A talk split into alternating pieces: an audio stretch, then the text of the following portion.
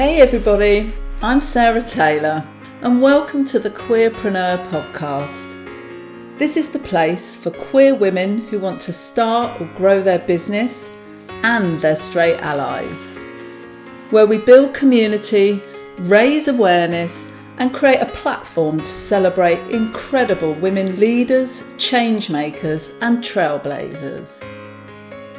In every episode, my intention is to share knowledge, learning, and resources that inspire you to think big, create more impact, and step fully into your life and business in a way that feels authentic to you. So, if you're ready to take action towards creating a more equal world for everyone, then let's get started. Hey, everybody, and welcome back to the Queerpreneur podcast with me, your host, Sarah Taylor. And this week's episode is about one of my hot topics right now, which is allyship. So, I've spoken before about allies, uh, episode two of this podcast. So, right back at the beginning, because it's something that I am so passionate about.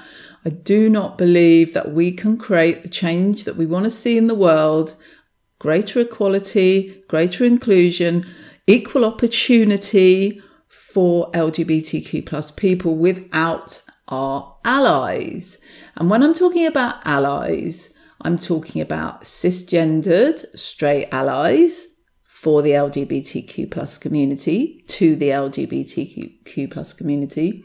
I'm also talking about allies within the LGBTQ plus community. So what I what I mean by that is lesbians being allies for gay men, gay men being allies for lesbians, lesbians being allies for transgender people, non-binary people, etc. So it's so important that we start to recognize the need for us all to be allies to each other because there's challenges for allyship between straight cisgender people, members of the LGBTQ plus community, but there's also just as many, I would say, challenges within our own family, our own LGBTQ plus community. So we all need to step up on this. Um, otherwise, you know, it's going to take such a long time. It's going to take so much longer for us to get you know, to end the hate, to end the harm that we all want. I know we all want that. So, thank you so much for being here. I want to talk about levels of allyship today. I'm going to share a model of allyship with you. And it's almost like an ally development spectrum, if you like that's going to help you develop and grow on your allyship journey because I do think it's a journey. And when I'm talking about this today, I'm also talking about my own personal journey of allyship. So I want to flag with you before I really dig into this is that I have created a brand new workshop which is available for business owners who want to create more inclusive businesses who want to create LGBTQ plus inclusive businesses. So do get in touch with me if that's something you might be interested in and you can find out more about that and we can have a chat about that. So let's start with a bit of context about why allies matter so much. I don't know about you, but the lack of inclusion is literally everywhere we go in business and in life, to be honest. So, whether I'm on Instagram, whether I'm on Facebook, whether I'm in membership groups, coaching containers, Clubhouse, you know, the latest social media app. If you're not on there, come over. Or if you are on there, if you're not on there, I can get you an invite. If you are on there, come over and find me and let's follow each other. So I'm at sarah.taylor. And, you know, all of these places, for me, what I'm seeing, what, what I'm seeing and what I'm experiencing is that they're perpetuating heteronormative thinking and language in the main, unless you go and specifically find queer people to follow, to learn from, to you know, hear their stories. And I thoroughly recommend you do that if you want to develop your allyship. So, this whole heteronormative and binary world that we live in just highlights for me why allies matter so much. Because the world is generally not a place where LGBTQ plus people feel heard, where they feel seen, where they feel represented. And that means that LGBTQ plus people, a lot of them, don't feel safe, comfortable, and welcome to be their fullest, most authentic selves, right? And straight privilege, and I've also made a podcast episode on straight privilege, largely goes unnoticed. It largely goes unchecked, right? So all of the things that non LGBTQ plus people experience, the privilege that they experience, not having to worry about coming out, not having to worry about homophobia, biphobia, transphobia, not having to think about whether they can hold their partner's hand in public, and more, so much more those things just aren't acknowledged or recognized by so many people. And I'm, I'm not talking about probably you, if you're listening to this podcast episode, I'm sure that you're aware of that. And then, of course, there's the mental health struggles for LGBTQ plus people, almost twice as much as those for straight cisgender people. And the laws that are changing all the time, consistently causing threat to LGBTQ plus people. You know, we are always at risk of our rights being taken away. We are always fighting for our rights and have been doing so for a very long time. And what I'm talking about now is why allyship matters so much. You know, ultimately, we are talking about innocent people being caused harm, being criminalized, being put in prison. Everyday discrimination and harm being caused, mental health, emotional health, physical health struggles and harm, and you know, being killed. People are being killed because of who they are and who they love, right? So, allies, this is, these are the big drivers for me. And if I've missed anything in that list I've just, you know, given you, please get in touch with me. And if there's anything that matters deeply to you, you know, around why we need to create this change in the world, why we need to fight for equality, why we all need to get together, you know, collectively, straight, cisgendered, gay, bi, queer, trans, non binary, gender fluid, you know, all of us, we all need to join together as allies. And yeah, you know, get behind this movement. So, where do allies come in? So, I know that you get that LGBTQ plus people are discriminated against and they're at risk of harm. I know you get that. So, where do allies come into the picture? How can they really create change? How can they really make a difference? Because I also know if you're listening to this podcast, you want to help. And these things feel big, don't they? Like, what sort of impact can you make on these massive, massive issues? Well, I'm here to tell you that you can make a massive difference, have a massive impact. And what I want to do today is talk to you about where you can start.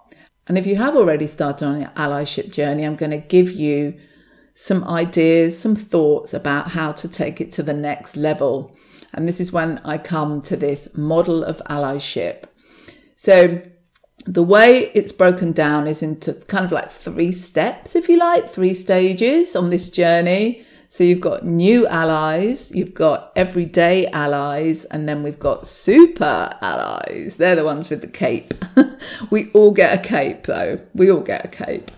Um, so let's start with new allies.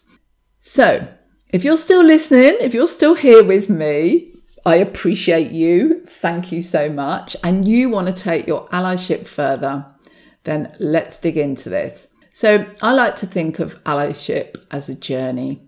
And for some people, they do feel like they've been an ally forever. But I think most people have a journey of learning, listening, and unlearning to go on. And that is me. You know, I have definitely been on that journey myself for the past few years. And I think some of us are inspired to take the ally journey because of a specific event. You know, maybe a loved one, a friend, or co worker comes out to you, for example. Um, and some of us maybe learn more about an issue like the experiences of young LGBTQ plus people that inspires us to learn more and get more involved. And then, you know, many of us, I think, just know that being an ally is the right thing to do. You know, it's, it's a great thing to do. And we care about equality. We care about inclusion. We care about, yeah, you know, removing that hate and harm and discrimination from the world, not just for LGBTQ plus people, but for, for everyone, you know. Um, oh God, this is coming to my mind, you know, no freedom till we're all equal. Um, so yeah. So whatever your reason is for being here and for your commitment to allyship, I think it's it's wonderful to think that we are a collective, you know, across the globe. We are all joining together for this mission, and that's making me emotional. Oh, so much power. We have so much power. And I think that just coming together, working together, joining forces is going to, you know, really, really make the difference that we want to see. And I totally, totally believe that we can do this. We can have an impact. So, broken down into three kind of steps on this journey.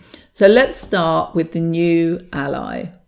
And each each stage, if you like, kind of builds on the next. So, new allies. So these are people who want to learn more about the issues that affect the LGBTQ plus community. And they want to get comfortable personally with speaking about and standing for LGBTQ plus people and rights. They want to get comfortable speaking with others, other people who might not see things the same way as they do. Or, you know, largely, you know, I always say start from this place other people who might need help and support understanding the LGBTQ plus people need allies. So the new ally is supportive, is committed, but they're not always sure what to do or how to do it. So I've got three tips for the new ally, and for each stage of the allyship, I've got three tips for you, wherever you're at. So, the first thing, and this is something, you know, that I'm still reminding myself about, I'm still talking about on social media, you will see me talking about this, is language. Learn about language. So, whether it's acronyms like LGBTQ, whether it's different sexual orientations or gender identities, you know, learn about those. But also, I think what is even more important is kind of like knowing that language so easily excludes, marginalizes, and discriminates. So, so often I hear guys, ladies, and gents, men or women, all binary and very heteronormative terms. And I mean, you know, these things are so ingrained in our culture, and I get it. These are things that we need to dismantle and unlearn. Um, but when you're using these terms, when you're using this language, it excludes people and therefore it marginalizes and discriminates. And I know how hard it is unlearning these old conditionings, but I really do think we all need to do it. And the more of us that do do it, the ripple effect that we will have on our audiences, on our communities, on the people that are looking to us to be the role model, you know, modeling the change that we want to see, right? So that's my number one tip. My second tip, which is kind of like joined to that one, is about pronouns. I rarely hear people sharing their pronouns. And this is not difficult. It's different, maybe, for a lot of you listening. Um, but it, it's so easy, and the more you do it, the more natural it will become. And one of the things I love about the Clubhouse rooms that I'm in, that I host over on Clubhouse, is that people are doing this. And it, it just warms my heart every time someone does it because it helps LGBTQ plus people to feel included. It helps LGBTQ plus people to be able to share how they identify and the pronouns that they use. So if anyone listening is not sure what pronouns are, I'm talking about she, her, him, his, they, them. They're the most common. There are other ones, but they're the most common. So when I introduce myself, Say, Hi, I'm Sarah, pronouns she, her. Easy peasy, right? People know where they're at. They're not going to make assumptions about your identity and how you identify. Well, they might, but not about the pronouns you use, at least. so, the second, because I think pronouns is part of language, really, the second tip I have for you is really, really try not to make assumptions. I see people making assumptions about someone's gender or even their sexuality based on what they look like and their voice. Now, can you imagine being misgendered as a man when you identify as a woman, or vice versa? When quite possibly, quite probably, you've been on a journey, you are on a journey of maybe transitioning, of maybe exploring your identity.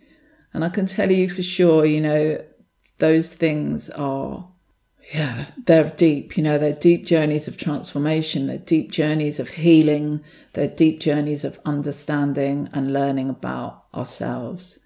And so, the last thing that you want to be doing if you're an ally is misgendering somebody or making assumptions about who they love, right? When the world is not a place that accepts and understands and that recognizes and, and kind of like appreciates who we truly are, you know?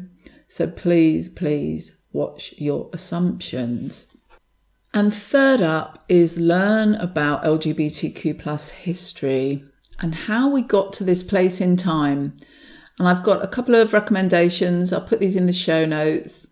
There's lots of books, there's lots of films, there's lots of resources online that can help you with this. Take a look at websites such as Stonewall, ILGA, Mermaids, Human Rights Campaign. I'll put all the links in the show notes. And then I've got a couple of book recommendations for you, a couple of film recommendations for you. There are lots out there. I really like From Prejudice to Pride, which is by Amy Lamé, and Beyond the Gender Binary by Alok Vaid-Menon to really easy to read books. I love easy to read books, but they do give you a great sort of background of the history and the things that you might not be aware of or you might not have in your yeah you might just not have in your consciousness so two great books and then a couple of films that i think are really worth a watch are disclosure which is on Netflix, and It's a Sin, which was recently on TV here in the UK. Not sure if that's available elsewhere. Paris is Burning and Pose. I love Pose so much. You know, they're all great things to watch and learn from. So that's the new ally. So you want to take it further because I know a lot of you that will be listening will already be doing all of that great work. So the next level, if you like, it's kind of like, I don't like calling it a level, but you know, the next development stage, if you like, is the everyday ally. So this is somebody who's learned a lot about LGBTQ plus challenges and struggles. You know, they are taking action when they hear something inappropriate or discriminatory. And if they see or hear an LGBTQ plus person being treated unfairly or at risk of harm, they will do something about it. And I always say, you know, I always add a little caveat to this if it feels safe for you, right? Because your safety is important too. But you are there, you are taking action, you are noticing, you are speaking up. And uh, I hear people telling me about what they're doing, and it touches me, you know, it touches me because it makes such a difference. And again, it's that role modeling, it's that raising awareness for others who might not be where you are at with this, who might be like, wow, you know, okay, I hadn't even thought about that until that person spoke up. So there's people watching you, there's people witnessing, there's people looking and hearing what you're saying and doing. and you are having an impact on them too, not just the LGBTQ plus person that you're supporting. So I love, I love the work that you're doing. So thank you so, so much. And of course, the everyday ally is learning all the way and seeking out opportunities to be more effective, to be a more effective ally and support their LGBTQ plus friends, family, clients, and communities. So if you think that you're at the everyday ally stage, and I know a lot of you are, then three tips for you. And I know a lot of you are doing this already. Celebrating um, your LGBTQ plus friends, family, clients, community members, right? Responding when someone acts in a way that is discriminatory or is a microaggression or is yeah just really offensive or harmful to an lgbtq plus person or the lgbtq plus community. And then the third thing is openly and actively expressing their support for equality and i know so many of you are doing this and i am so thankful to you and then we have the super ally. so the super ally, oh, the super ally is a powerful advocate for change. They will find ways to support LGBTQ plus organisations. They will be an active part of creating change, not only personally, but also socially, and sometimes politically too. You know, right now, there are a lot of people fighting for changing legislation or upholding legislation, certainly in the UK. And there are, you know, ways that we can support the law, legislation. We can write to MPs. You can support political parties who advocate for LGBTQ plus rights and vote for motions that are going to support changes in legislation and policy.